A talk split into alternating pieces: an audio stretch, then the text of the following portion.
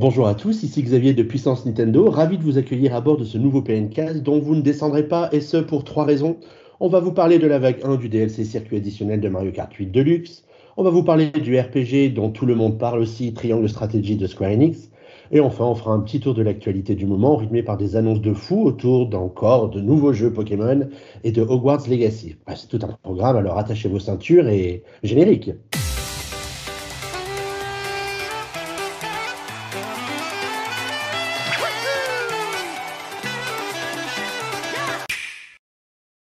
Tout un programme, certes, et pour parler de tout ça, bah, écoutez, accueillons nos hôtes habituels, Ming et Guillaume, accompagnés aujourd'hui de Kurogeek.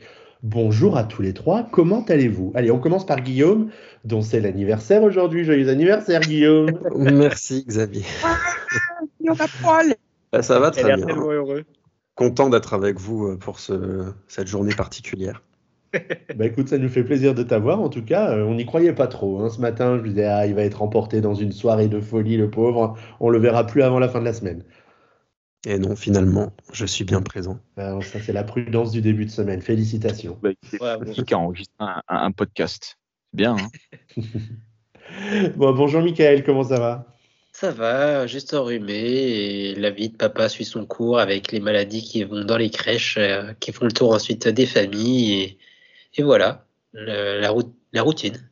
Ça pourrait faire une bonne chronique dans le PNK, à tous les 15 jours, ma vie de papa. ça marche. Ma vie de papa gamer, ou ben non, j'ai pas eu le temps de jouer cette Juste ma vie de papa maintenant. La déchéance, la d'un passionné, tu vois, c'est ça. C'est ça, exactement. Non, mais là, je, je, découvre le programme en même temps que les auditeurs, c'est vous dire. et, tu vois, on continue à t'accueillir dans le PNK, c'est-à-dire si on t'aime. Ouais, non, mais je vois bien, vous avez de la peine, c'est pour. Euh, mais bon, je vous remercie. C'est notre quota. ouais, c'est ce que j'allais dire, mais maintenant il y a aussi Koro, un autre Asiate. Donc en fait, je crois que vous avez préparé la relève, vous avez bien. Ah, mais je parlais pas, je parlais pas du quota Asiate, je parlais du quota euh, papa euh, perdu euh, ah. qui n'a plus le temps de jouer. ouais. papa. Là, bah, puisqu'on parle de Kuro, salut Kuro, comment ça va? Messieurs, bien le bonsoir, comment allez-vous? Bah, très très bien. Et vous-même, cher ami? Bah, Ça va très bien. Euh, bah, moi, je suis très content parce que du coup, à chaque fois, je débarque, je charrie tout le monde et puis ensuite, après, je me tais, je coupe mon micro. bah, surtout que tu as pas mal de choses à nous raconter aujourd'hui parce que si, on, si on t'a appelé, au-delà le fait que c'est très sympathique de t'avoir dans le PNcast, c'est parce que tu vas nous parler de Triangle Strategy auquel tu as, dont tu as fait le test sur PN il n'y a pas si longtemps.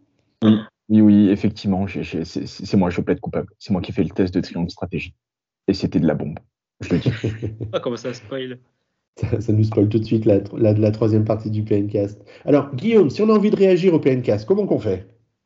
Alors, vous pouvez bien sûr vous rendre sur le site Puissance Nintendo et commenter la news qui sera dédiée au PNcast, mais aussi réagir euh, au travers des, euh, des évaluations que vous pouvez donner euh, sur les apps d'écoute de, de podcasts, donc dont Apple Podcast notamment et aussi euh, sur euh, Twitter avec le hashtag PNcast, évidemment.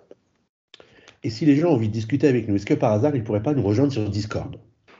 Euh, Non, mais bientôt, on va avoir un Discord, justement, c'est bien d'en parler. On va créer un Discord qui est en fait un genre de réseau de communication textuelle et audio.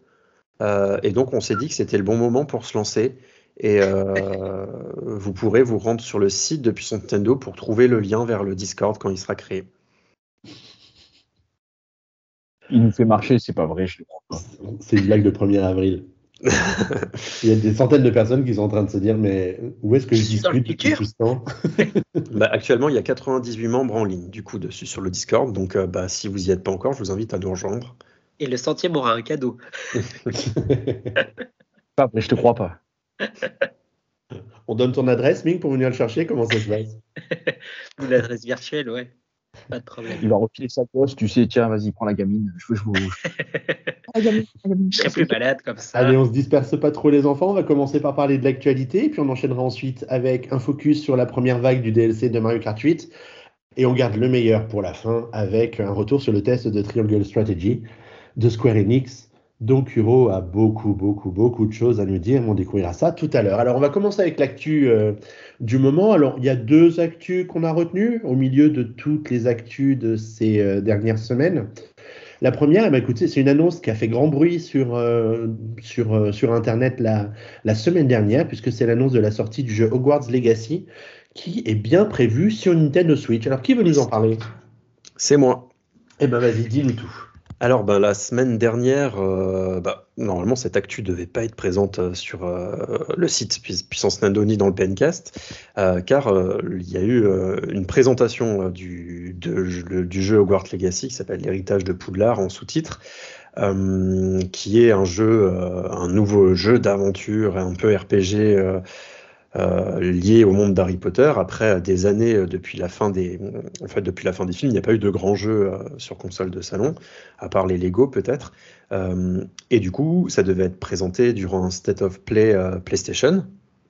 Donc, je pense que nombreux, un grand nombre de personnes ont suivi ce, direct. Et c'est plus tard, après la diffusion de cette présentation, qu'on a appris que finalement, alors qu'il n'avait pas été annoncé euh, lors de son annonce il y a maintenant peut-être un an, peut-être, euh, il n'était pas annoncé sur Nintendo Switch. Maintenant, la mention Nintendo Switch est présente.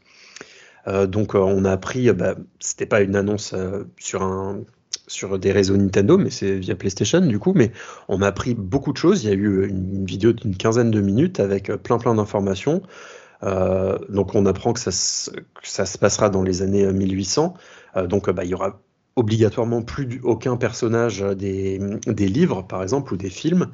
Euh, et on incarnera un personnage, un élève de Poudlard, qui vient directement depuis sa cinquième année à Poudlard.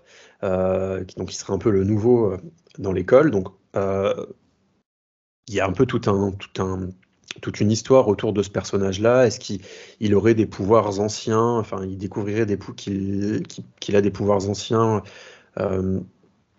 euh, euh, au fil de l'aventure.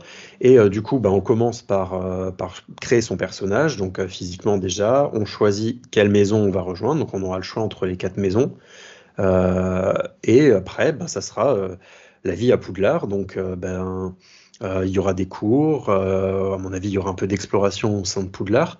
Euh, on découvrira, il y aura quelques personnages visiblement qui seront, qui seront déjà connus, bah, comme Nick quasi sans tête par exemple, le, le, fantôme de Gryffondor, si je ne me trompe pas. et on découvrira certains lieux qu'on n'avait jamais vus pour l'instant. notamment les cuisines. on a vu les cuisines là où c'est les elfes de maison qui préparent. Euh, on verra les salles communes, du coup, aussi euh, euh, des, bah, des, différentes maisons, vu qu'on pourra les incarner. Enfin, on pourra être dans ces différentes maisons. Il y aura Préolard, notamment aussi. Et puis du coup, le but, ça va être c'est une sorte d'RPG où dans lequel on pourra développer développer sa magie avec des points de combat, on pourra améliorer via des arts de compétences, bon, très classique pour le coup. Euh, et ça sera pas que le jeu ne se passera pas qu'à l'intérieur de Poudlard, il se passera aussi à l'extérieur avec des aventures, euh, parce que visiblement il y a une révolte de, de gobelins ou de euh, ouais, c'est ça, des révoltes de gobelins, donc il va y avoir une, une aventure liée à ça, et donc on va aussi quitter l'enceinte de Poudlard, et, et du coup il y aura une grosse partie qui sera des combats de des combats à la baguette quoi. Euh, et donc on va améliorer son style apprendre des sorts euh, je suppose et, et des choses comme ça. Donc euh, graphiquement déjà il est plutôt impressionnant. En tout cas il a été présenté sur PlayStation 5 et il y aura par exemple aussi la salle sur demande de ce que moi j'ai cru comprendre ça sera une salle qui sera à nous sur laquelle on, on pourra aménager plein de choses à l'intérieur ça sera un peu notre salle euh, notre QG un peu, on peut dire. Enfin, on n'en sait pas encore, euh, pas encore tout ce qui est ce qui est possible, mais voilà, on pourra la personnaliser, recréer des, des créatures magiques, euh, construire une véritable maison, visiblement aussi. Donc voilà, c'était. En fait, je pense que c'est un jeu qui sera pas seulement attendu des gros fans d'Harry Potter, mais aussi de gens qui, aiment la franchise et qui sentent que derrière il y a un jeu quand même important. Il a été confirmé pour la fin de, pour la fin de l'année, donc c'est un action RPG. Euh, mais bon, la question un peu qu'on peut se poser, c'est euh, quels seront les sacrifices à faire pour qu'il sorte sur Switch? Je sais pas quel est votre avis. Déjà, est-ce que vous êtes intéressé euh, par ce jeu? Et après, ouais, qu'est-ce que vous pensez que ça va donner sur Nintendo Switch? Moi, je suis super intéressé. En tout cas, moi, je pense que je vais le prendre, peu importe. Je vais pas attendre les critiques du jeu. Après, la question est-ce que je le prends sur Switch ou sur PS4, je pense vouloir y jouer dans les meilleures conditions, donc ça sera sûrement sur PS4. Mais je serais curieux de voir comment il tourne sur Switch. Après, il faudra aussi voir, euh, parce qu'on peut être surpris entre la PS4 et la PS5. Parce que les jeux ne sont pas forcément optimisés sur les anciennes générations comme ils sont sur les nouvelles. Donc euh, peut-être qu'il sera encore plus dégueulasse sur PS4 qu'il le sera sur Switch. Non, je pense pas. Parce qu'actuellement, j'ai vraiment peur qu'il soit moche sur Switch et qu'il soit juste euh, une sortie opportuniste euh, pour toucher les 100 millions de possesseurs de Switch. Quoi. Bah après, ça dépend s'ils font une version cloud. Ouais, mais une version cloud, ça se vend pas. Enfin, je veux dire, c'est, ça touche une minorité de joueurs tu achètes, un accès, quoi. T'achètes une.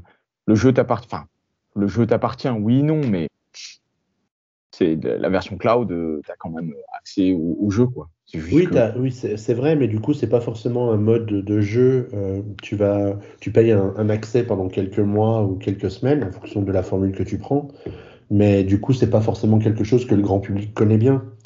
Donc, euh, ce serait pas le support que je choisirais, moi, si j'étais celui qui va euh, choisir euh, si on le vend en version boîte ou en version cloud. Je partirais plutôt sur une version boîte. Est-ce qu'il aurait peut-être l'occasion de dire bon là on a une grosse licence et on veut promouvoir le cloud, hop, on met sur, sur Harry Potter. Ce serait vrai si c'était un jeu Nintendo, mais c'est même pas un jeu Nintendo, donc euh, je sais pas trop. Euh. Moi, je suis partagé. Il y a du pour cloud et contre cloud. Pour le cloud, ça serait euh, bah, qu'en fait, c'est à mon avis sur PS4, PS5, ça va peser mais des gigas et des gigas. et donc sur Switch, déjà que 32 gigas, les cartes 32 gigas, c'est rare qu'on en ait. Donc soit ils vont devoir l'optimiser à mort, ou alors avoir la moitié qui soit téléchargeable. donc ça, ça jouerait envers le, le cloud. Mais effectivement, comme tu as dit Xavier, je pense que c'est un jeu très grand public. Euh, est-ce que après bon, ils ont, il y a aussi des jeux grand public qui sont sortis en cloud, mais j'ai pas l'impression que ça a fait euh, un grand tonnerre de, succès euh, sur la Switch. Donc je, je suis partagé. je préférais qu'ils sortent en boîte complet dessus.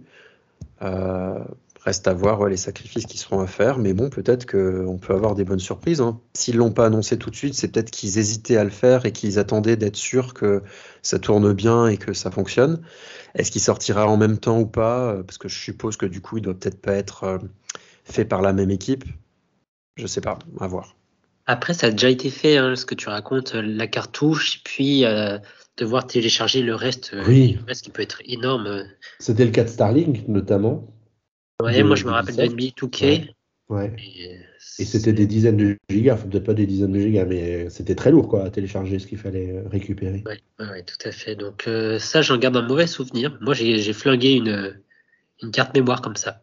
Ouais, mais c'est parce que tu achètes tes cartes sur Wish. en, Alsace Tu vas chercher tes cartes aussi en Chine, toi aussi, là. achète de l'officiel. non, non, non, j'ai l'officiel, c'était on parlait de Wish parce que je vais à un mariage, c'est à Wish qui est en Alsace. je, n'ai jamais acheté encore sur Wish. D'ailleurs, on peut plus, je crois. Hein. Ah ouais, Je crois que ça a été interdit en France à cause des, des problèmes de contrefaçon, justement, et de non-respect des réglementations européennes. Ok. Voilà, c'était le placement de produits gratuits qui sert à rien.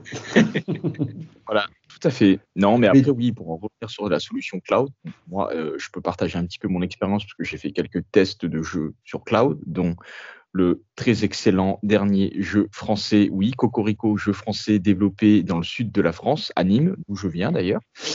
Euh, oh, dis-moi. Edge of Eternity, voilà, donc euh, pour ceux qui connaissent, ils savent de quoi je parle. Pour ceux qui connaissent pas, ben, tant pis. Euh, non, voilà, donc oui, effectivement, Edge of Eternity, qui a été développé par un studio français et tout, etc., est sorti sur cloud, euh, est sorti avec une version cloud pour Switch. Et effectivement, le problème avec les versions cloud, bon, elles rendent un rendu graphique plutôt satisfaisant. Moi, j'ai trouvé que c'était plutôt beau. Mais euh, voilà, connaissant un peu les solutions de streaming, parce que c'est parce que c'est ce que c'est en fait, c'est qu'on stream le jeu depuis depuis depuis le net en fait, sur sa console. Donc euh, euh, c'est super léger, que c'est optimisé en termes de mémoire. Hein. Moi, je, crois j'ai téléchargé peut-être, je crois, 28 mégas pour pour pour pouvoir y jouer. Mais le souci, c'est que derrière, on a des temps de, chargement à, à rallonge en fait. Et ça plombe un peu l'expérience du coup c'est voilà, mais disons que moi pour lancer le jeu, des fois, bah, je lance le jeu, puis j'en avais peut-être pour 4-5 minutes de chargement avant que le jeu se lance. Ah ouais. Ouais. Donc, Et ça te faisait ça à chaque fois que tu relançais le jeu? Bah, à chaque fois que je relançais le jeu. Donc, du coup, par exemple, pour les fonctionnalités de la Switch, en l'occurrence, d'appuyer sur le bouton veille pour mettre la console à veille et reprendre ta partie plus tard. Non, c'est mort. Tu peux pas. non, mais je vous dis la vérité, hein, c'est-à-dire que du coup, tu vas appuyer, ok, tu vas rallumer, je je sais pas moi, peut-être 3 heures, 4 heures après, et on va te dire, vous avez été déconnecté du cloud. Merci d'attendre que vous soyez vous reconnecté. Donc, du coup, il faut se reconnecter. on enlève aussi la partie portatif la Switch. Du coup, ça veut dire que tu peux pas jouer ailleurs sans avoir une connexion. Et perso, j'ai fait le test pour pouvoir de partage de connexion avec un téléphone, avec un forfait mobile, c'est-à-dire avec la data, euh, avec de la data, quoi. C'est super lent. C'est injouable, quoi. Ça rame à mort. Euh, il y, a du clipping euh, et de la liaising à mort. Donc, c'est. Voilà. Donc, ensuite, comment est-ce qu'ils vont faire? Est-ce qu'ils vont faire une adaptation un peu à la Witcher 3 Bon, Witcher 3, ça a été très bien optimisé. Bon, voilà, je ne parle pas de la qualité graphique, mais au final, toutes les fonctionnalités sont là. Euh, est-ce que Hogwarts Legacy sera du même acabit, c'est-à-dire un jeu qui sera graphiquement vraiment moins joli que sur euh, PlayStation, mais avec toutes les fonctionnalités d'après ce que Guillaume a, vu du jeu, ça d'être un truc assez costaud en termes de jouabilité, de fonctionnalité, avec des mécaniques de RPG, des mécaniques de bac à sable en construisant euh, sa maison, en personnalisant des trucs et tout. C'est pas un petit truc quoi. Donc euh, je sais pas. Je sais pas ce que bah, ça Espérons que d'ici la fin de l'année, on ait quand même un peu plus de détails. Déjà, de voir tourner le jeu, ça peut-être nous rassurerait un peu, ou alors ça nous confirmerait que bon, bah, ce sera plutôt sur euh, PS5 qu'on va l'acheter plutôt que sur euh, plutôt que sur Switch. En tout cas, ils ont quand même raison hein, de sortir le jeu sur la, sur la Switch vu le parc installé et, le nombre de jeunes fans de, de Harry Potter. on veut des sous, on veut des sous. se replonger dans l'univers. Bah ouais, c'est clair, c'est clair. Bah, de toute façon, la Warner, ils, sont pas là pour faire du bénévolat hein, dans le jeu vidéo, donc euh, ils le font pas par hasard. Hein. donc le jeu sort en fin d'année, hein, c'est ça, Guillaume? Ouais, c'est ça. Eh bien, on va enchaîner avec une autre sortie qui est prévue pour la fin de l'année, qui est une annonce euh, qui a été presque une euh, surprise. Bon, si ce n'est que quand il y a un Pokémon présent, en général, on sait qu'ils vont nous annoncer quelque, chose, quelque chose autour de Pokémon. Mais du coup, on nous a dévoilé Pokémon Scarlet et Pokémon Violette. Alors, du coup, qui nous en parle? C'est à moi. Et du coup, Pokémon Scarlet, c'est pour les Américains. En français, c'est Pokémon Écarlate. Oh, thank you. et du coup, oui, ils ont annoncé ça dans, dans un Pokémon Presence.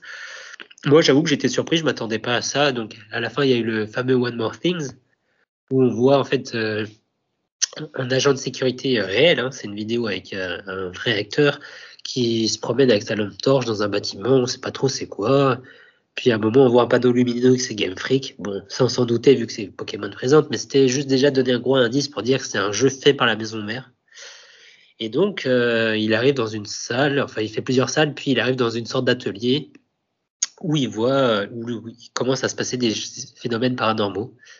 Du coup, euh, les murs tremblent, le café tremble et il y a une sorte de télé ou une fenêtre, on ne sait pas qui s'allume, et là, hop, il est plongé euh, dans les images du coup du nouveau Pokémon écarlate ou violet, comme, euh, comme tu dis.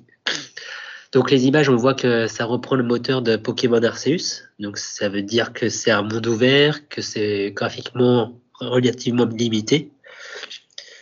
Mais ça confirme quelque chose. Moi, je m'attendais pas à encore un nouveau Pokémon aussi vite après, parce que là, l'année dernière, on a eu en fin d'année donc euh, les, les reboots de, enfin les remasters de, c'était lesquels déjà? Perle et diamants. Perle étincelante et diamants brillants. C'est ça. Perle et diamants, ouais. Perle et diamants. Et là, en début d'année, on a Pokémon Arceus. Je me suis dit, wow, c'est fort quand même, euh, ils enchaînent. Et là, donc, pour la fin d'année 2022, ils prévoient une sortie mondiale euh, donc d'un Pokémon euh, écarlate et violet qui sera avec une nouvelle génération donc, au début, on se posait des questions. Est-ce que Pokémon Arceus ce serait juste un spin-off? Est-ce qu'ils vont continuer dans cette voie-là ou pas? Et donc, euh, je pense qu'ils veulent bien rentabiliser aussi leur moteur de jeu. Et euh, donc, on part vraiment dans cette direction avec le monde ouvert et la possibilité de chasser sans les combats tout aléatoires euh, qu'on a pu avoir jusqu'à maintenant. Donc, je pense qu'on va sur le bon chemin. Après, il faut trouver le bon équilibre et, je suis curieux, je suis assez content en fait. ça annonce déjà une bonne année pour la Switch. On sait que la fin d'année, ça va très bien se vendre, ce, comme d'habitude. dès que tu ah, les un Pokémon, ouais. là, les actionnaires doivent être bien contents. Et donc, on a une nouvelle génération et il y a trois nouveaux starters qui, ma foi, moi, il y en a un seul que je trouve pas très joli, c'est celui du feu qui ressemble à, je sais pas. Euh... Vous vous rappelez de Puzzle Bubble? Ouais, le petit dragon là. Ouais, c'est vrai, c'est vrai qu'il ressemble un peu. Sinon, l'autre c'est un chat vert et l'autre c'est un, oiseau. Donc euh, voilà, je sais pas si vous ça vous tente. Ah oui, d'ailleurs, en parlant des, en voyant les images, pendant un moment, je me suis posé la question, euh, avec la place centrale et tout, si on n'était pas sur euh, Mario Sunshine. C'est, ça m'a fait vraiment penser à ça. Je me suis dit, tiens, ils ont fait un remix euh, Pokémon dans Mario Sunshine, mais pas du tout. Ou un palmier et un soleil, toi, ça y est, c'est Mario Sunshine. bah ouais, c'est les mêmes graphismes, on dirait la même époque. voilà. en tout cas, ils ont, plutôt, ils ont plutôt raison parce que je pense que tout le monde a été super enthousiaste à l'idée de voir qu'il reprenait le moteur d'Arceus.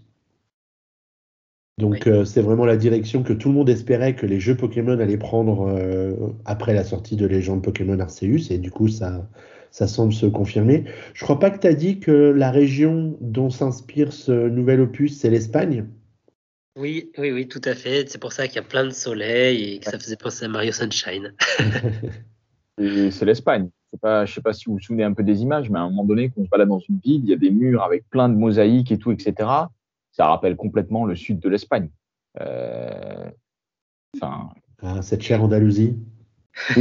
Exactement, l'Andalousie. Enfin, je dis ça parce qu'en plus, la semaine dernière, ma femme, elle y était en Andalousie et elle a pris des photos de partout et il y avait, mais sur tous les murs, hein, de partout sur le sol, sur tous les murs et tout, c'est de la mosaïque de partout. Hein. Et, euh, et, là, oui, et même là, là regardez, là, je suis en train de, je suis en train de regarder littéralement le trailer pendant qu'on est en train de parler pour me remémorer. Et puis, oui, effectivement, ça ressemble. Je pense que c'est inspiré de l'Espagne. les, les villas, euh, etc. Oui, ça fait très très sud, sud de l'Europe, quoi. Non, mais c'est confirmé, hein, c'est pas, c'est pas une oui, rumeur. Hmm. et du coup, de ton côté, Guillaume, toi aussi, tu aimes bien les, jeux Pokémon. Est-ce que celui-ci t'intéresse euh, plus, moins que les autres? Bah, euh... T'as l'air heureux. non, mais c'est juste que bah, je viens, enfin voilà, on vient de sortir de Pokémon Arceus qui nous a bien marqué. Bah, on, en a, on en a parlé dans le dernier PNcast. Il nous a marqué, bon, avec ses défauts, mais aussi ses, son renouveau qui, qui l'a amené. Là, me dire que moins d'un an après, je vais refaire euh, un Pokémon qui visiblement, on ne sait pas, mais serait peut-être un mix entre les deux. Est-ce qu'il y aura de nouveau le retour des badges, des arènes? Je ne sais pas, il faudra voir ça. Euh, euh, la prochaine chaîne, comme la prochaine génération, après épée bouclier, enfin, je pense qu'il faut le placer dans cette, euh, dans cette lignée-là. quoi. Arceus, c'est au milieu pour, entre guillemets, dire Eh oh, on sait faire ça, et on va vous montrer qu'on sait faire ça, parce que prochaine génération, hop, en cours. Après, c'est vrai que par rapport à Épée et Bouclier, je ne sais plus quand est-ce qu'il était sorti Épée et Bouclier. 2019, je crois. Je ne sais plus. Franchement, c'est ça. Euh, des Pokémon, on a l'impression qu'il y en a tous les 4 mois, de toute façon. Bah, 2019, Pokémon Épée Bouclier. 2020, le DLC. 2021, euh, Écarlate. Ah non, euh, Étincelant et machin. Et 2022, Écarlate et Violet.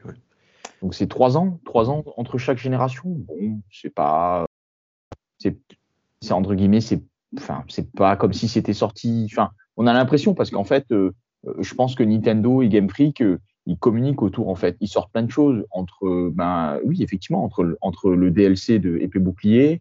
Ensuite, il y a eu le, remix. Et il faut pas oublier aussi Pokémon Unite, le MOBA qui est sorti ben, l'été dernier. oui, effectivement, enfin, enfin, Game Freak et Nintendo, ils, enfin, ils, exploitent leur licence à mort. moi, je trouve que c'est trop tôt, vu la qualité de, de, enfin, les défauts qu'on a soulevés dans Pokémon Arceus. Je trouve que c'est beaucoup trop tôt pour en sortir encore un autre maintenant. Et j'ai pas forcément envie, s'il se rapproche, euh, de refaire une aventure. Arceus, c'était bien parce que ça a changé. Euh, là, refaire un Arceus en moins d'un an, je n'ai pas envie refaire un bouclier épais ou euh, étincelant, euh, une aventure classique, j'ai pas envie non plus. Euh, donc, à voir qu'est-ce qu'ils vont proposer comme, comme, comme, hybridation ou comme nouvelle, comme nouveauté dans le jeu. Mais aujourd'hui, voilà, je me vois pas recommencer une aventure Pokémon cette année. J'aurais sans problème attendu un an de plus pour qu'ils le peaufinent, surtout après, ils sont peut-être pas capables de faire des, jeux graphiquement évolués ou des choses comme ça. Donc, euh, je trouve que c'est tôt. Après, il ne m'a pas rebuté. Hein. Les, images avaient l'air sympathiques. Euh, les, starters, euh, bon, souvent les starters sont mignons et après ils deviennent affreux en deuxième et troisième évolution. De base, moi, je prendrais bien le, petit crocodile dragon rouge. je le trouve original. J'en ai, il me rappelle aucun autre Pokémon alors que les deux autres euh, sont plus classiques, d'après moi. Ça devient difficile euh, hein, de faire des Pokémon originaux quand même avec les ouais, de, Pokémon Guia. Peut-être en faire un peu moins, mais en faire de plus originaux, quoi, du coup. Euh, du coup, bah, j'attends d'en voir plus. On en saura sûrement plus courant de l'été, peut-être, vers fin d'année, courant de l'été.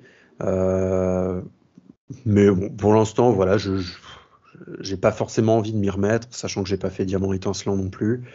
Euh, voilà, je, vais attendre de voir. Peut-être sur euh, au dernier moment, je vais peut-être me décider. Mais là, pour l'instant, euh, je suis pas déçu ni rien. C'est juste que encore, quoi. Voilà, enfin, ils peuvent un peu prendre leur temps. Oh, d'ici, la fin de l'année, tu auras le temps d'avoir oublié que tu as joué à Arceus en début d'année. Tu te rappelleras même plus en quelle année c'était. Non, mais si c'est pour les faire machinalement les jeux, parce que les derniers, je les ai fait en franchement en direction direction assistée et puis en en mode automatique, quoi. Tu vas de trucs. Enfin, j'ai pas, pas trop pris de plaisir, quoi. Euh, que j'ai retrouvé avec Arceus pour le coup, mais de là à en refaire un moins de 9 mois plus tard, euh, bon, pas trop envie, quoi. Bon, en tout cas, d'après les échos qu'on voit sur, euh, sur Internet, je pense que tout le monde est plutôt ravi de, de la direction prise par le, par le jeu et et même peut-être que deux Pokémon dans l'année, c'est pas trop. Donc on verra en fin d'année si les scores de vente de ce Pokémon, euh, j'ai oublié le nom en français, Pokémon Écarlate, Écarlate pardon, et Pokémon Violet euh, sont euh, à la hauteur des, autres jeux Pokémon. Mais c'est vrai qu'il y a eu beaucoup ah bah, de concurrence en l'espace d'un an dans la série Pokémon sur Switch. Bon, je vous propose qu'on avance un peu dans le programme, les amis. Et qu'on parle d'un vrai jeu. Puisqu'on va aborder euh, le, la vague 1 du DLC euh, de Mario Kart 8 Deluxe, qui est enfin disponible depuis euh, vendredi très tôt le matin, à minuit heure française. alors, bah, du coup, c'est moi qui vous en parle, je suis là. Je suis plutôt content parce que du coup, c'est un, un, DLC qui a été annoncé pendant le Nintendo Direct du début du mois de février, donc il est vraiment sorti de, de nulle part, même si on entendait des rumeurs autour d'un Mario Kart, euh, potentiellement Mario Kart 9, et c'est finalement un DLC sous forme de six vagues de deux coupes de quatre euh, circuits chacune qui nous est proposé euh, par Nintendo. Donc la, vague 1 est sortie vendredi dernier et la dernière vague sortira d'ici la fin de l'année 2023. Et c'est donc un moyen plutôt malin de permettre aux 43 millions de possesseurs de Mario Kart 8 Deluxe de pouvoir prolonger le, jeu avec un système de DLC qui est plutôt, euh, plutôt malin, parce que si on compte le retour sur investissement, ça nous fait 50 centimes par circuit, on va dire que c'est presque, presque pas cher payé. Alors, ce, cette vague 1 se compose de deux coupes, coupe turbo dorée et coupe mani Echo, je voulais, je voulais pas, je voulais pas bafouiller, pourtant j'ai bafouillé. qui sont deux, euh, deux coupes qui nous. Et d'ailleurs, c'est le principe de tous ces, de tous ces DLC. Euh, qui nous permettront de jouer à d'anciens euh, niveaux, à d'anciennes courses de la, série euh, Mario Kart. et par contre, quand on dit ancienne, ça va pour le moment de Mario Kart 64 jusqu'à Mario Kart Tour. Donc, il y a vraiment toutes les époques qui sont, qui sont représentées avec donc des, représentations plutôt fidèles hein, des circuits, à quelques exceptions près, mais plutôt fidèles, aussi bien d'un point de vue des musiques que d'un point de vue des, des, designs des circuits, qui nous emmènent dans, chacun de ces, euh, dans chacune de ces courses. Donc, si on, fait le détail des différents circuits proposés dans ces deux coupes, on a la promenade à Paris de Mario Kart Tour dans la coupe, euh, coupe turbo dorée, pardon. On a le circuit Todd de Mario Kart 7, la montagne Choco de Mario Kart 64 et le supermarché Coco de Mario Kart 8. Et dans la coupe Maneki Neko, bah, j'arriverai pas, coupe on a la traversée de Tokyo qui vient de Mario Kart Tour toujours, la corniche champignon de Mario Kart DS, le jardin volant qui vient de Super Circuit sur GBA, et le Dojo Ninja qui lui aussi vient de Mario Kart Tour. Donc on a trois circuits venus de Mario Kart Tour. On voit que Nintendo veut rentabiliser ses, ses assets en HD euh, faits pour la version euh, mobile de, Mario Kart. Euh, et donc plusieurs circuits qui viennent des, anciens épisodes. alors moi, pour ma part, j'ai plutôt beaucoup aimé ces nouveaux circuits parce que ça fait super plaisir de découvrir de nouveaux circuits dans Mario Kart 8 Deluxe, surtout qu'on ne s'y attendait vraiment pas du tout. On pensait que là, on allait devoir attendre le prochain Mario Kart, euh, soit sur Switch, soit sur la console suivante. Et si on pensait console suivante, on se disait qu'on allait attendre des années. Donc euh, vraiment, euh, vraiment ravi.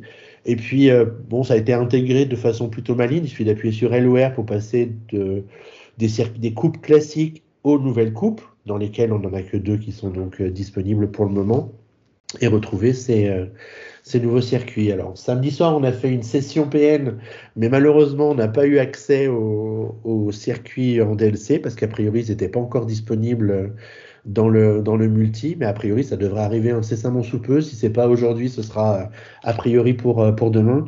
Et du coup, là, on pourra jouer en ligne euh, à ces circuits-là. D'ici là, il y a d'autres moyens de le faire, mais disons que dans le, le jeu en ligne classique, c'est impossible de, de, tomber sur les nouveaux circuits pour le, pour le moment. Donc euh, moi j'ai plutôt aimé ces nouveaux circuits. Euh, on peut pouvoir le reprocher à certains, certains faits, comme le fait que certains passages sont vraiment très très larges, comme dans Promenade à Paris ou la traversée de Tokyo. Euh, parfois on s'y perd un peu, comme le Dojo Ninja, mais c'est ce qui fait un peu le charme de ce circuit aussi. Mais globalement, ils sont plutôt jolis. On avait un peu peur avec les images qui nous avaient été présentées pendant le Nintendo Direct que certains circuits soient un peu, un peu décevants, mais moi finalement je les trouve vraiment très, euh, très joli. J'ai pris beaucoup de plaisir à, les faire et à les, refaire dans le cadre du, test qui est dispo euh, sur PN de cette, de cette première vague. En tout cas, euh, j'ai hâte de, découvrir les deux prochaines coupes et les huit prochains circuits en me demandant un peu quels seront les, circuits que Nintendo, Nintendo aura retenus pour cette prochaine vague. De votre côté, est-ce que vous y avez joué ou pas encore?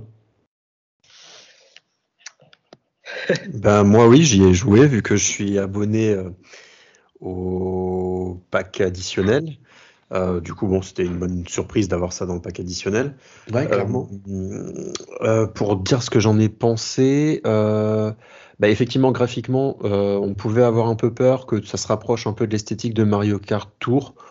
au final, oui, effectivement, Mario Kart Tour, enfin les, les tracks de Mario Kart Tour se rapprochent de l'esthétique de Mario Kart Tour, mais j'ai pas été choqué négativement. En tout cas, je trouvais ça relativement propre exceptionnellement beau et recherché comme certaines tracks des, enfin, euh, exclusives à la version 8, mais, euh, mais c'est tout à fait de bon acabit. Euh, après, j'ai quand même l'impression que, contrairement en fait au DLC, enfin là on en a on en a 8, j'ai trouvé que ça se faisait du coup très rapidement finalement. Oui, c'est vrai, ça va vite. Deux coupes, bah, là en une soirée, j'ai avec un pote, on a joué une fois chaque coupe, voire deux fois la dernière et c'est fait, quoi. Euh, ça n'avait pas forcément un gros goût de reviens-y ou de se dire ah bah ça allait euh, en multi je vais avoir euh, plein de plein de nouvelles variétés ou de voilà c'est pas c'est pas quelque chose qu'on va en tout cas deux coupes sur le long terme c'est c'est un peu chiche enfin voilà enfin du coup ok ça va plus que en fait s'ils avaient tout mis d'un coup on y aurait peut-être plus joué sur le long terme là dans les semaines qui viennent Là, bah, en fait, ça va juste être étalé. En fait, on va jouer pendant toute une année avec quelques. Euh, tous les X mois, on y rejouera un jour ou deux pour euh, découvrir les nouvelles tracks, peut-être faire un peu de multi, puis voilà. Mais voilà, moi, c'était vite. Là, je les ai, je fait toutes, les huit. Je me dis pas, tiens, faut que je retourne, euh, faut que je retourne dessus, quoi. Ils m'ont pas non plus laissé un Bon, après, ça reste un jeu de course, donc quelque part, si t'as pas le sens du challenge à te dire, allez, il faut que j'aille choper les trois étoiles euh, et avoir la première place absolue euh, dans le classement, ben, c'est sûr que tu n'auras peut-être pas forcément une raison d'y retourner euh, très fréquemment. Mais Après, les trois étoiles, le premier, on l'a obtenu direct, c'était ultra facile. Le deuxième, la deuxième coupe, elle est un peu plus difficile. Et ça revient à un, autre critique que j'ai, c'est que le. D'ailleurs, il n'est pas marqué sur, le, le, Dojo Ninja, il n'est pas précisé que c'est Mario Kart Tour. C'est bizarre, comme s'ils avaient oublié de mettre la petite encoche. Moi, je l'avais pas vu dans Mario Kart Tour personnellement. Celui-là, je me demandais bien d'où ça venait. Je pensais même que c'était une adaptation d'un mode, d'un mode bataille. Bah, et celui-là, je le trouve assez brouillon au final. il est dès, le début, quand on, démarre au départ, euh, on tombe, on retombe tout de suite sur euh, dans un creux en fait euh, d'un toit. Et après, c'est difficilement lisible. Il faut tour, enfin, à certains endroits, il faut tourner, mais on tourne. C'est très difficile de pas se prendre les murs. Euh, quand on roule sur les toits, c'est assez frais. Enfin, il y a plusieurs niveaux, parce que si on est en bas, on roule euh, sur les toits. Si on est en haut, c'est un peu plus facile. Enfin voilà, j'ai trouvé un peu brouillon. Bon, c'est peut-être le seul où on se dit, bon, ok, il est brouillon, mais du coup, pour le prendre en main, on va en découvrir un peu au fur et à mesure. Il y a l'air d'y avoir des, passages par-ci par-là pour, euh, pour essayer de gagner quelques précieuses millisecondes. un, constat que les gens ont fait, c'est que les joueurs ordi étaient souvent paumés sur les, sur les circuits notamment sur ce circuit-là, le, le, Dojo Ninja, parce que justement, euh, ben, tu peux un peu passer partout pour, euh, pour, pouvoir, euh, pour pouvoir avancer. Après, l'autre chose, c'est que ben, il y a clairement eu un boulot qui a été fait sur le, la, la, remasterisation des circuits, notamment le supermarché Coco, avec pas mal de, de, petits changements esthétiques qui rendent le circuit plus, euh, alors je sais pas plus sympa, mais plus, plus, plus moderne, on va dire, euh, qu'il ne l'était euh, à l'époque. Le seul truc qui m'a choqué, c'est le vert fluo pour la petite flèche montante, tu sais, dans le supermarché Coco à la place de l'escalator pour vraiment te signaler qu'il faut que tu ailles par ce côté-là et, et, pas sur le côté qui fait descendre. C'était un petit peu moins flagrant euh, sur la version. Euh, mon pote, il s'est quand même trompé. c'était pour te laisser gagner, il était sympa. Ouais, peut-être. Euh, mais ouais, c'est vrai que Marché Coco, bah, c'était un, un des très bons circuits, enfin, en tout cas d'après moi, sur, sur Wii. Après, il y en a qui étaient plus faibles. Le jardin volant GBA, bon, de souvenir sur GBA, c'était, il était sympa, mais là, il est un peu fade. Il ressemble je sais plus auquel, mais un, autre qui est déjà sur Mario Kart. Oui, oui avec les haricots sur le bord. Hein, ouais, il est un peu plus passe-partout. Corniche champignon, c'est un peu cool parce qu'il y a des voitures et tout ça, donc il, est un peu plus complexe. Euh, les deux traversées Tokyo et probable de Paris, euh, bon, ça fait un peu plaisir d'avoir euh, voilà des, des, références à des villes, mais ils sont pas exceptionnels. je, le trouve très réussi le, le Paris notamment parce qu'avec tu sais, les l'architecture des bâtiments, les, le fait que le tracé change, de, change au dernier tour euh, pour te faire découvrir la, la, tour Eiffel par un autre angle. Enfin, je, trouve que c'est qu'il est plutôt, plutôt bien fichu celui-là. Donc euh, bah, après voilà, c'est chacun les goûts, les couleurs. Après c'est vrai que c'est ceux qui dénotent un peu, plus, je trouve. Mais bon, normal, hein, c'était des jeux sur mobile. Après, l'autre regret aussi, c'est le fait de ne pas avoir d'antigravité. Donc, euh, ils sont, c'est des circuits, somme toute, classiques qui n'utilisent pas la spécificité de Mario Kart, euh, de Mario Kart 8. Donc, bon, ça pouvait coûter cher. Enfin, voilà, ils l'ont ils fait dans le classique. Quoi. À voir si les, si les suivants, il y en aura qui l'utiliseront. Donc là, pour l'instant, on reste bien sur la route et il n'y a pas de, a pas de passage un peu farfelu comme on pouvait les avoir. C'est vrai qu'il y, a certains, certains circuits sur lesquels tu te dirais, bah là, tiens, ils auraient pu faire un passage en antigravité et ce serait, ce serait passé crème, et alors ils l'ont pas fait. Est-ce que c'était euh, parce qu'ils voulaient vraiment axer le remaster sur euh, ben justement le respect des circuits originels Je sais pas. Est-ce que c'est une solution de facilité? C'est possible aussi. Mais bon, c'est un peu dommage parce qu'on n'aura pas l'occasion de, d'avoir un DLC de 48 nouveaux circuits une deuxième fois. Mm. Donc, euh, ouais, ou alors est-ce que finalement l'antigravité, il considère que c'est pas quelque chose qui restera dans la franchise Mario Kart par la suite? Parce qu'à force d'ajouter un truc nouveau à chaque épisode, ça commence à, à charger la mule un peu. Donc euh, peut-être que ça ne restera pas dans le futur, je sais pas. En tout cas, bon bah c'est quand même pour, pour le prix euh, que ça coûte 25 euros je trouve que ces réglo, enfin en tout cas si tous sont à peu près de cette qualité-là, il y a toujours des on va préférer ou euh, voilà, c'est c'est pas euh, c'est pas ridicule ce qu'ils ont fait. Non, voilà, euh, c'est pas du vol quand même. Ouais, c'est pas du vol. En tout cas, rassuré. Après, reste à voir. Voilà, j'aimerais bien avoir des, des circuits peut-être un peu plus marquants, qui en ait plus comme le supermarché Coco. Mais après, comme dit, au bout d'un moment, vu qu'ils en font 48 nouveaux, enfin 48, au bout d'un moment, ben il n'y a pas que des circuits mémorables dans tous les Mario Kart. Hein, donc, euh, Donc, bon, bah, on verra bien lesquels Après, sont vu les là, ils nous en ont intégré trois qui viennent de Mario Kart Tour, donc euh, Mm. peut-être qu'ils vont avoir la main un peu lourde sur les circuits qui viennent de Mario Kart Tour, ne serait-ce que Sûrement, parce que ouais. euh, les, les graphismes sont en HD, que les routes sont larges et qu'en 200cc ça passe. quoi. Pas faux. Donc voilà, le DLC de Mario Kart Tour est toujours disponible sur euh, l'eShop euh, au prix unitaire de 24,99€ TTC. Euh, il fait partie du euh, pass NSO, comment on appelle ça, le pack additionnel qui permet d'accéder à la librairie de jeux N64 et Mega Drive, qui se sont d'ailleurs enrichis ces derniers jours avec trois nouveaux jeux de, de chaque, de chaque côté. Donc ça aussi c'est plutôt sympa. En sachant qu'avec ce pack, on peut aussi jouer au DLC d'Animal Crossing. Donc euh, ça devient une offre qui est plutôt intéressante euh, pour euh, ceux qui veulent exploiter l'ensemble du, service sans avoir à acheter chaque DLC de façon, indépendante. Donc voilà, je pense qu'on a fait le tour sur ce petit Mario Kart. On se retrouve dans quelques semaines au sujet de la vague 2, euh, une fois que Nintendo se sera décidé à la, à la sortir. Et puis je vous propose bah, qu'on passe à la dernière partie de ce PNcast consacré à Triangle Strategy. C'est si parti. vous le voulez bien. Allez, c'est parti. Et ben du coup, alors, euh, Triangle Stratégie, qu'est-ce que c'est? C'est à moi de parler là du coup. C'est exactement. T'as vu, comme c'est bien, tu suis, ça fait plaisir. Euh, alors, Triangle Stratégie, qu'est-ce que c'est? Bah, C'est un tactical RPG. Oh mon dieu, les mots barbares. Qu'est-ce que c'est? Qu'est-ce que c'est un tactical RPG Bah, Un tactical RPG, c'est une variante de, de, ce que le grand public appelle des RPG. Euh, la grande différence entre un tactical RPG et un RPG, tout simplement, c'est la manière de combattre.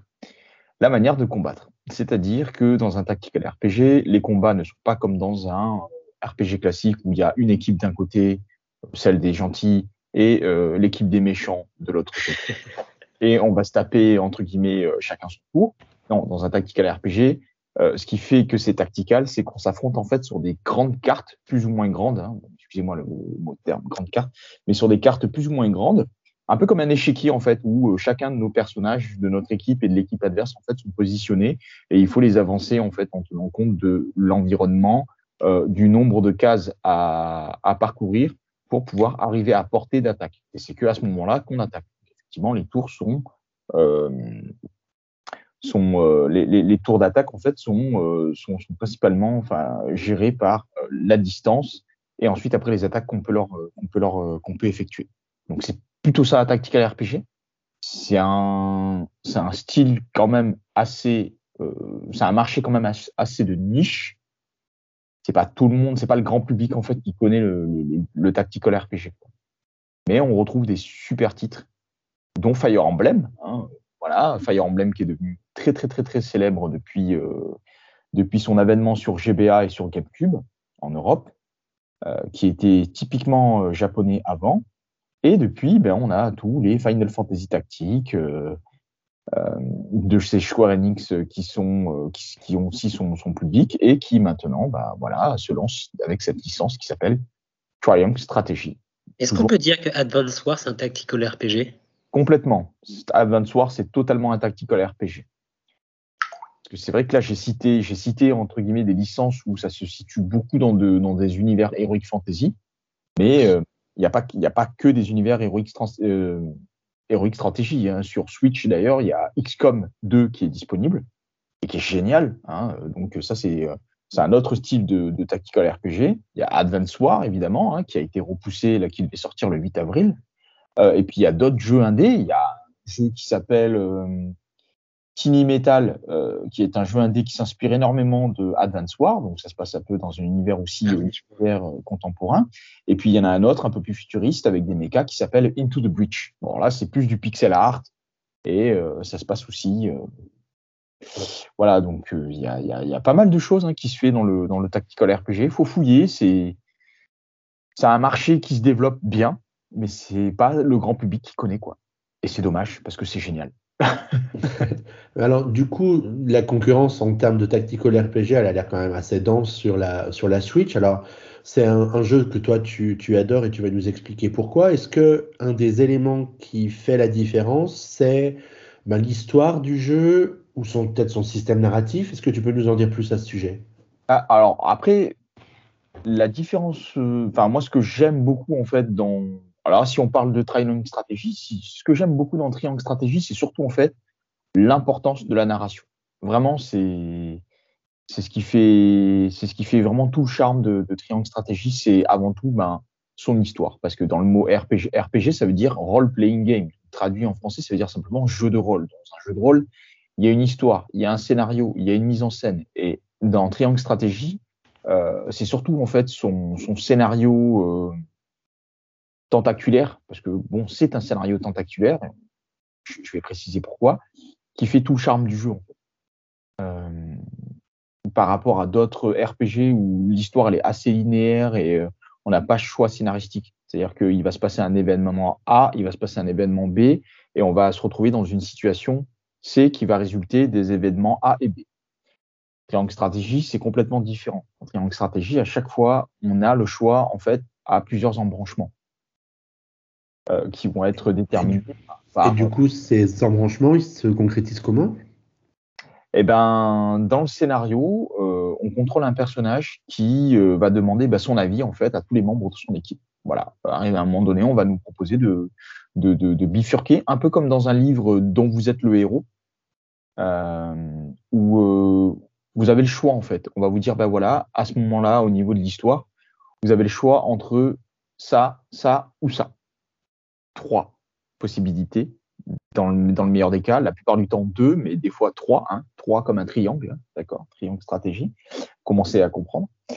Et, euh, et, généralement, en fait, ces choix, ils vont s'articuler autour de trois et trois valeurs l'éthique, la liberté et le pragmatisme. Donc, euh, on sera amené vraiment à choisir euh, l'avancée d'histoire selon ses selon choix, c'est-à-dire que soit on va décider de, rester libre, bah, de s'enfuir loin de, des conflits et puis bon, on va se faire rattraper plus tard, ou alors bah, on va dire bah ok, on va s'allier à l'ennemi pour pouvoir survivre. Donc ça, ce sera vraiment le pragmatisme ou alors l'éthique, bah, on va refuser justement toute alliance et on va partir en conflit contre tout le monde. Et ça va complètement partir en live au niveau du scénar. Quoi.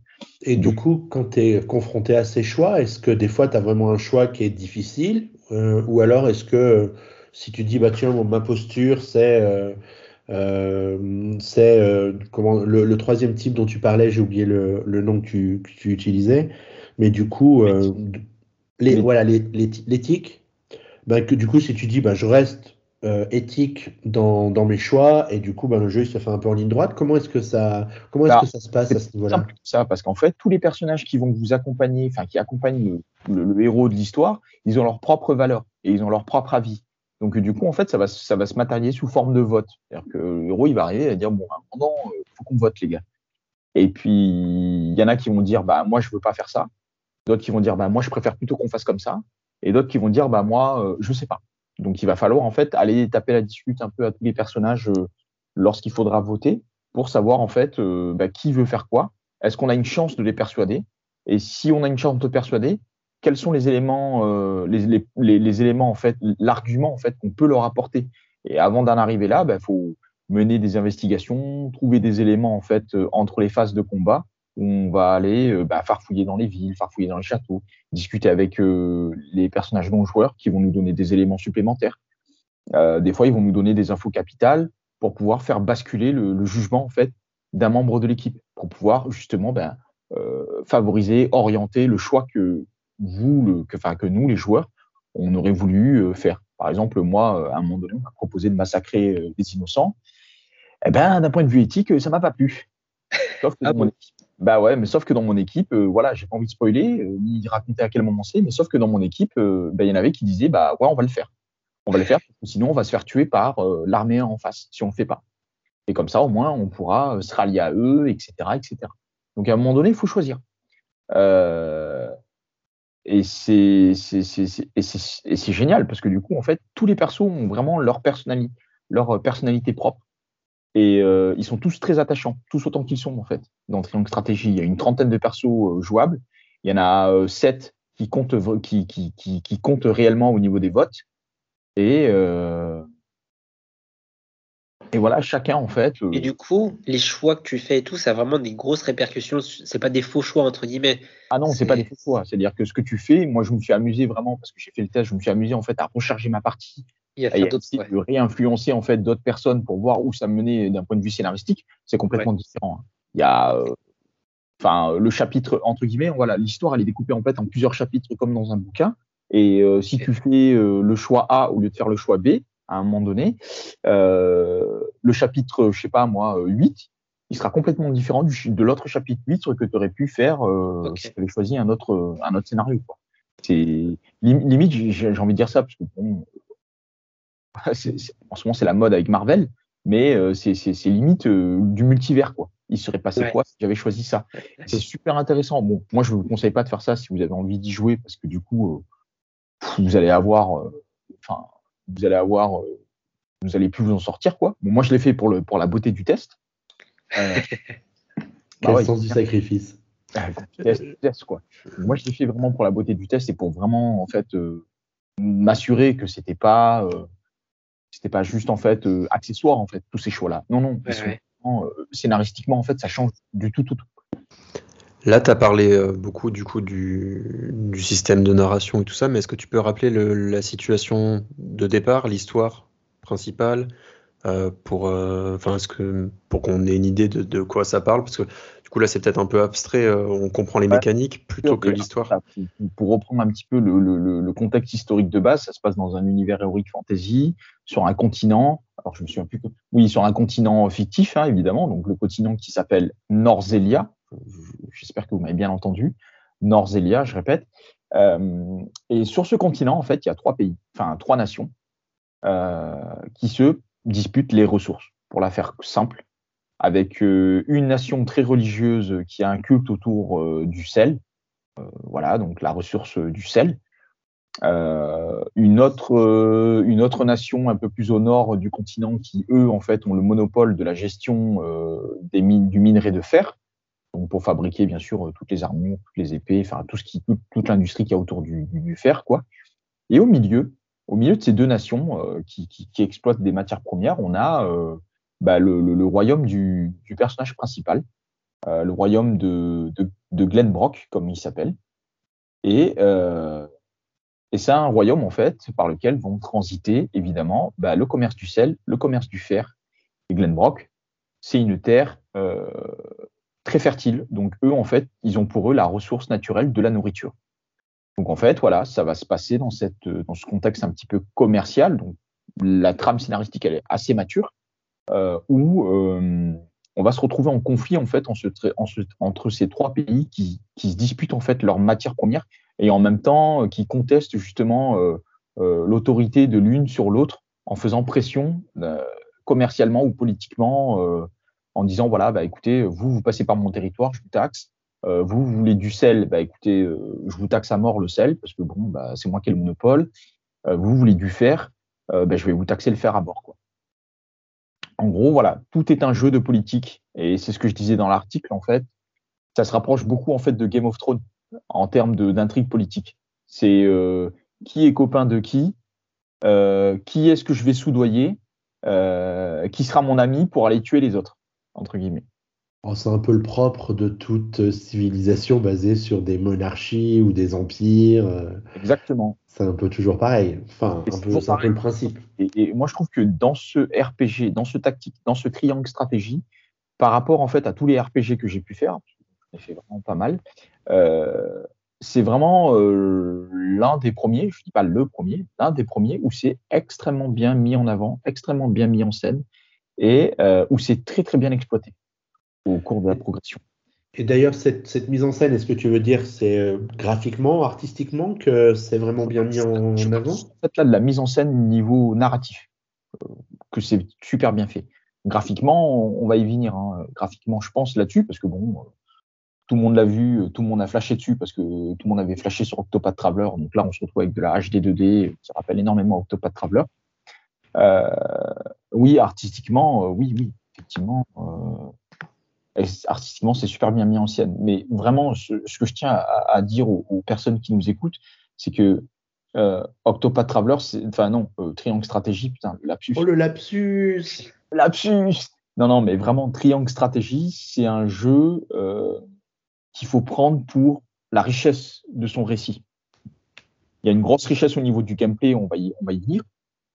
Mais dans un premier temps, euh, c'est vraiment la richesse du récit, je pense, qui, qui, qui, qui, est à mettre en avant.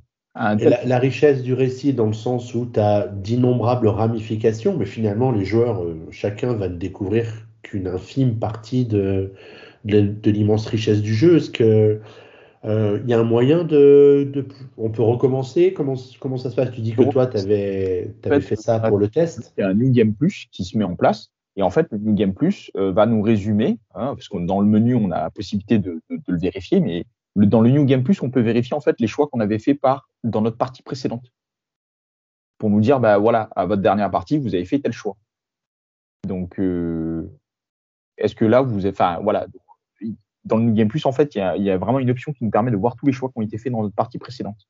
D'accord. Et ça te dessine une sorte de ramification pour que tu comprennes un peu les tenants et les aboutissants ou c'est à toi d'explorer euh? bah, C'est pour euh, nous montrer en fait les choix qu'on a fait dans le passé, pour nous dire bah voilà, là, à tel moment vous avez fait ça, ça vous a mené à telle conséquence. Euh, là, vous faites tel choix, ça va vous amener à telle conséquence. Et ça permettra en fait à tous les joueurs de s'ils doivent recommencer, pas refaire deux fois la même partie. Surtout en plus que les personnages recrutés selon les, selon les parties sont euh, différents. Il y a des personnages qu'on ne peut pas recruter euh, en choisissant certaines ramifications. D'accord, d'accord. du coup, ça, ça, veut dire que, bon, de toute façon, naturellement, tu n'aurais pas forcément fait les mêmes choix si tu avais refait le, le jeu. De toute façon, il y a forcément un moment où tu te dis, ah bah tiens, là, euh, je ferais plutôt ça que ça. Oui, moi je pense oui, effectivement, que j'aurais pas refait la même chose euh, si je devais recommencer le jeu. En l'occurrence. C'est combien de... Et c'est combien de temps à peu près un run pour finir le jeu euh, sur euh, il, y en a, il y en a pour entre 40 et 50 heures si tu traînes, si tu farmes et tout, etc. Il y en a pour 50 D'accord, pour un run, pour, pour un, embranchement. Quoi. Je crois qu'il y a à peu près une vingtaine de chapitres. donc du coup, pour faire les 20 chapitres selon les choix que tu fais, euh, il y, euh, y en a pour 40-50 euh, heures de jeu. Ah, c'est quand, quand même dense, hein ah, c'est dense, ouais. C'est pas, c'est pas, pas de toute façon, tous les RPG, c'est ça. Hein. Majoritairement, tous les RPG, vous avez une rejouabilité qui fait que, ouais, voilà. Par exemple, on prend le très récent Shin Megami Tensei 5. Bon, j'ai fait une première run, comme dit Ming. ma première run, c'est, c'est 95 heures, quoi. Punaise. Ensuite, euh, j'ai terminé, puis ensuite, il y a un New Game Plus, et puis New Game Plus, et puis évidemment, on vous propose. parce qu'il y a différentes fins. Euh, mais sauf que du coup, par exemple, dans un, RPG comme Shin Megami Tensei, 80% du jeu, il, sera identique lors de la deuxième run.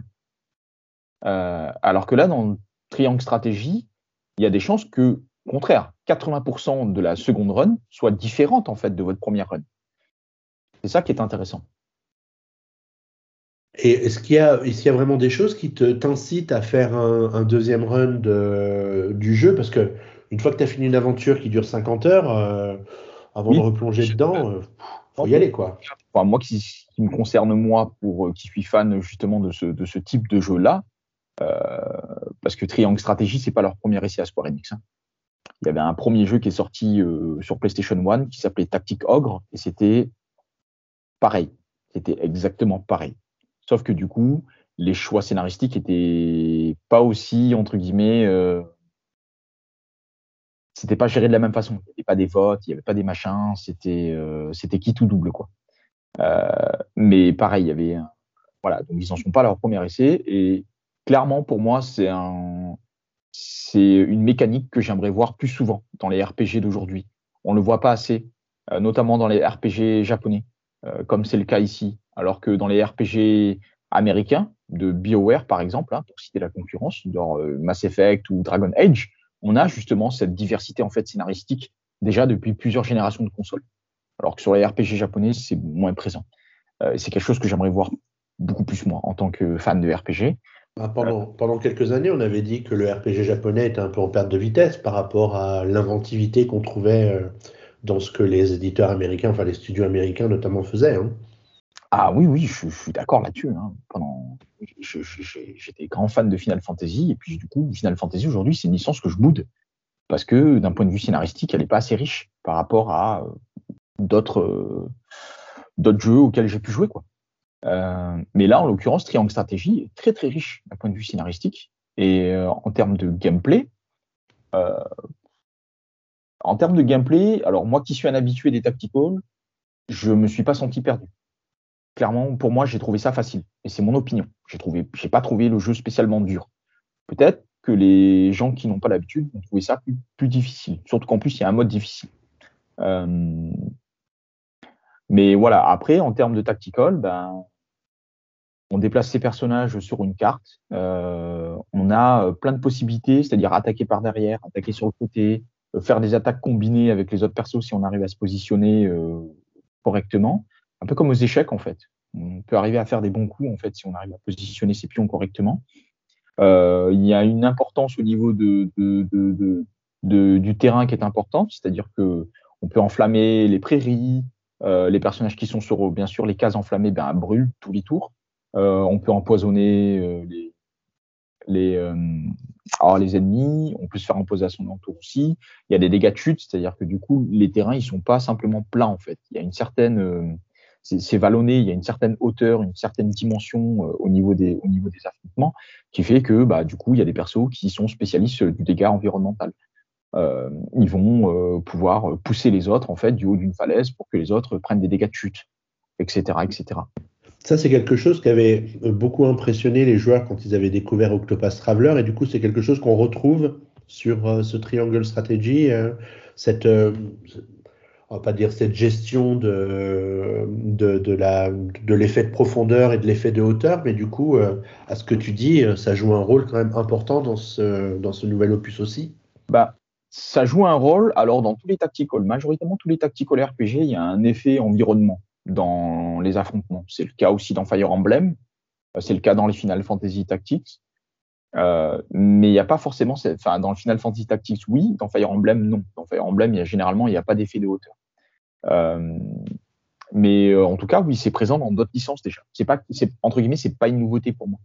Euh, après, pour en revenir à Octopath Traveler, c'est pas du tout le même style de jeu. Octopath Traveler, c'est un RPG pur et dur avec des mécaniques qui sont inspirées beaucoup plus d'un Bravely Default avec ce système de, alors je sais plus comment ils appellent ça dans Octopath Traveler, de points qu'on cumule tous les tours et qu'après on cogne. C'est un peu différent de Bravely Default, mais ça en est inspiré.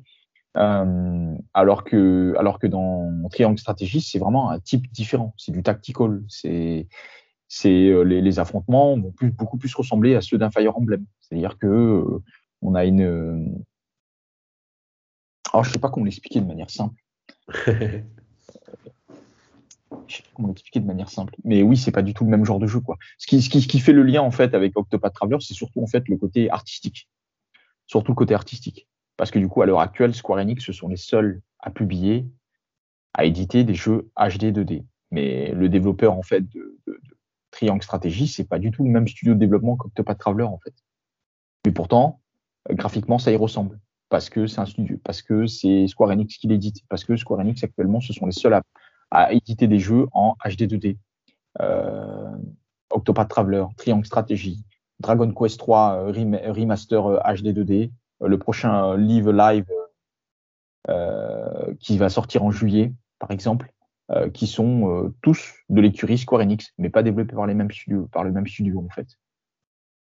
Bon, après, il y a sans doute un cahier des charges et le studio à qui euh, ils ont mandaté la création du, du Triangle Strategy a simplement respecté son cahier des charges parce que Square Enix, ils connaissent un peu leur affaire.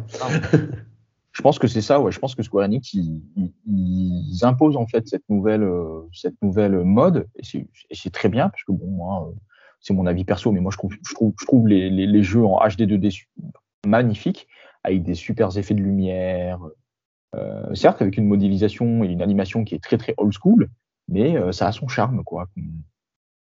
Quand on a connu euh, l'âge d'or entre guillemets du pixel art de la Super NES ou de la PlayStation à l'époque, ouais, je trouve que ça, a beaucoup de charme. Et là, le fait de, voir le pixel et le 2D en fait avoir une deuxième vie grâce à cette, cette modélisation HD du, du pixel, moi je trouve ça super beau. Donc effectivement, oui, des jeux comme ça, pour moi, il en faut plus, quoi de ce point de vue-là, on voit vraiment que c'est un successeur à Octopath Traveler, mais par rapport à ce que tu disais, alors le fait que ce soit un tactical RPG et pas RPG pur et dur, le fait que ben, l'histoire du jeu soit quand même relativement costaude par rapport à peut-être ce qu'était Octopath Traveler en, son temps, est-ce que c'est vraiment un successeur d'Octopath Traveler? Est-ce qu'il y a des choses qui, qui, se, qui se rejoignent ou peut-être pas tant que ça finalement? Il n'y a absolument rien du tout qui s'y rejoigne. Mis à part l'aspect graphique, il n'y a absolument rien qui rejoint Octopath Traveler si, les gens euh, achètent, euh, veulent, jouer à Triangle Stratégie en pensant en fait retrouver euh, les mécaniques d'Octopath Traveler, ils vont pas du tout s'y retrouver. Je leur dirais achetez plutôt Bravely Default. Voilà. si après maintenant c'est l'aspect graphique qui les a intéressés et qui veulent revoir beaucoup plus cette patte graphique parce qu'ils ont trouvé ça beau, ils ont trouvé ça poétique et tout, ouais, ok, venez sur Triangle Stratégie. Le jeu est complètement différent mais vous allez avoir les, les, les mêmes, les, les, mêmes plaisirs visuels. Mais si c'est le gameplay euh, qu'ils recherchent, je leur dirais tout simplement euh, d'aller ach acheter Octo Bravely Default 2 ou à la limite Shin Megami Tensei 5 avec son système de, euh, de, de, de, de, combat euh, press turn qui, qui, qui en, quelque sorte ressemble en fait au système de Brave Default de Bravely Default 2 où on cumule en fait de je sais plus comment ils appellent ça de, de points spécifiques là pour augmenter les pouvoirs dans Octopath Traveler. Mais, euh, mais oui, effectivement, ouais, si, c'est deux écoles différentes en fait. Donc euh, voilà ce que je conseille. Ouais, je pense que c'est peut-être le fait qu'ils nous l'avaient présenté un peu. Alors je sais plus si c'était Project Triangle au départ, euh, comme ils avaient fait Project Octopus ou Project Traveler, je me rappelle plus. sur le sur le premier, qui du coup nous a fait penser que bah, les deux étaient peut-être liés. Et en fait, c'est pas du tout du tout le, le cas. Ok, j'entends bien. Absolument rien à voir en fait. Alors, tu nous, tu nous as beaucoup parlé des points forts du jeu. Est-ce qu'il y en a d'autres que tu voudrais évoquer dont tu n'as pas encore parlé? Le point faible, c'est le même que celui que j'ai évoqué dans le test. Euh, eh ben, ça va vous paraître hyper paradoxal ce que je vais vous dire, mais le point faible du jeu pour moi, c'est la narration, justement. Pourquoi? Trop long, trop chiant. Ah ouais. Elle est hyper, la narration, elle est hyper dense. Et clairement, là, on flirte avec des mécaniques de visual novel. Ah oui. voilà, visual novel, vous savez pas Enfin voilà, pour ceux qui savent pas ce que c'est, c'est clairement des romans visuels. C'est des jeux vidéo, c'est du roman sous forme de jeu vidéo, avec des interactions, euh, avec euh, des certaines phases d'investigation, un peu comme dans Triangle Stratégie, il y en a pas mal des phases d'investigation pour trouver des indices et des argumentaires pour euh, pour pour amener la, la narration à, dans votre sens. Mais là voilà, c'est là où je trouve qu'il y a des faiblesses dans Triangle Stratégie, c'est que du coup, bah ok la HD 2D c'est super beau, mais l'illustrateur qui a fait tous les portraits des personnages, ben il est vachement, il est vachement balèze aussi parce que les illustrations elles sont super belles. Et c'est dommage parce que du coup on n'en profite pas assez. Bien souvent en fait la narration c'est souvent des mini scènes en fait avec des personnages modélisés en pixels, alors qu'on a, euh, alors que par le passé, ben plus pour un gros studio comme Square Enix connu pour ses belles cinématiques, ben ça manque justement de cinématiques, ça manque de scènes animées où on voit les personnages en fait en mouvement, vivants, euh, etc. Surtout qu'en plus le jeu il est entièrement doublé en fait. Le jeu il est entièrement doublé en japonais ou en anglais, et je trouve que c'est dommage en fait qu'ils aient pas pris le temps de, de, réaliser des séquences animées, que ce soit en fait en animé euh, comme du, du, du, visual novel avec les personnages qui, qui, qui un peu comme un, un semi-manga animé, ou alors carrément en cinématique. Euh, je trouve que c'est dommage en fait qu'ils aient pas pris le temps de faire ça. Ça, ça n'arrive jamais du coup dans le, au cours du jeu. Euh. Non, jamais, jamais. Et moi, en tout cas, c'est ce qui m'a, c'est ce que j'ai trouvé, c'est ce que j'ai trouvé comme point faible parce que euh, parce que parce que parce que ben il y a beaucoup beaucoup de narration et elle n'est pas du tout en fait euh, animée. Alors que du coup par exemple le public euh, du jeu vidéo c'est pas forcément un public de lecteurs de romans. C'est ça que je veux dire en fait. Et là vraiment il y a du texte il y a du texte il y a du texte il y a du texte qui est très plaisant à lire hein, parce que derrière il y a un doublage de qualité pour tout ça mais je, je trouve que ça manque de cinématique dans le jeu surtout pour un, pour, un jeu de Square Enix, où Square Enix sont connus pour faire des super cinématiques. Euh, et après, l'autre point faible du jeu, c'est que je trouve qu'en termes d'innovation sur le gameplay des tacticals, des tactical RPG, euh, ils innovent pas tant que ça. Euh, moi qui suis un habitué, j'ai pas trouvé tant de nouveautés que ça. J'ai trouvé des choses originales, j'ai trouvé des choses sympas, mais j'ai pas trouvé de trucs qui révolutionnent le genre, quoi. Donc après, ça c'est mon avis peut-être un peu plus expert sur ce deuxième point faible, qui est le manque d'innovation sur que le manque de risque en fait sur. Euh, justement, pour euh, quelqu'un qui a jamais fait de tactical RPG, Est-ce que c'est une porte d'entrée qui est pas mal ou ça reste Mm. un peu trop complexe pour le, le Il y a nouveau plein de venu? tutoriels, en fait. Il y a plein de tutoriels en fait qui sont mis en avant. L'interface, elle est très lisible avec des lignes de lecture, par exemple, euh, quand vous avancez. euh, y a- les cases, elles ont une couleur différente pour indiquer si oui ou non vous rentrez dans une zone dangereuse ou pas. C'est-à-dire que les cases bleues, c'est pour dire bah, tu peux avancer, pas de problème. Les cases rouges, ça veut dire que tu peux attaquer. Et les cases violettes, ça veut dire attention, tu rentres dans un périmètre où l'adversaire, lui, peut t'attaquer. Et en plus, euh, il y a toutes les, en fait, il y a des flèches qui vont se matérialiser de tous les adversaires vers ton personnage que tu bouges. Ça veut dire qu'en gros, bah, tu peux voir d'un seul coup d'œil en fait s'il y a 2, 3, 4, 5 ennemis qui peuvent t'attaquer le tour suivant. Et est-ce que dans, comme dans les anciens Fire Emblem, euh, t'as la mort permanente? Non, pas du tout.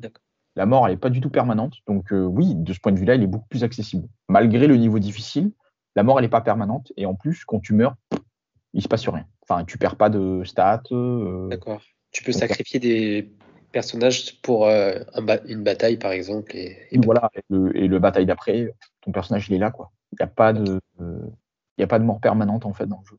Donc c'est plutôt. euh, Ça le rend un peu plus accessible parce que Ouais, c'est vrai que la, la hantise que tu peux avoir, c'est de perdre ton perso un peu fétiche. Ah ben ça c'est Fire Emblem hein. et même Fire Emblem aujourd'hui, euh, ils s'aperçoivent que euh, ils sont, ils sont trop expéditifs là-dessus et même maintenant ils mettent un mode Phoenix là, où les gens reviennent à la vie après avoir perdu la vie pendant la bataille. Mais dans Triangle Stratégie, voilà, tous les persos ne meurent pas quoi. Voilà voilà. Eh ben écoute, merci d'avoir partagé ton avis avec nous. Je crois bien que tu l'aimes bien ce jeu malgré ses deux petits défauts au milieu de toutes ces qualités que tu nous as présentées. Bah Ouais. ouais, moi tu m'as presque convaincu. euh, je, je pense que je vais essayer de faire la démo, moi, parce qu'il y a la démo qui est gratuite. hein. La démo elle est gratuite, vous pouvez jouer les trois chapitres, et même au cours des trois chapitres, je dis bien même au cours des trois chapitres, vous avez un premier choix à faire. Donc vous, on peut, vous pouvez même en fait expérimenter le système de vote et le système d'influence du personnage principal sur les autres membres de son équipe. Et en plus de ça, la démo en plus qui est gratuite, vous pourrez, si vous achetez le jeu euh, définitif, euh, commencer une nouvelle partie à partir de votre sauvegarde de la démo. Donc c'est plutôt pas mal. C'est plutôt pas mal. La démo elle est longue, tu sais, là, les trois premiers chapitres, c'est quoi? C'est... Il y en a pour 6 heures de jeu à peu près. Ah, quand même Ah oui, oui, c'est une bonne démo. Ah oui, d'accord. quand même pour 5-6 heures de jeu. ouais.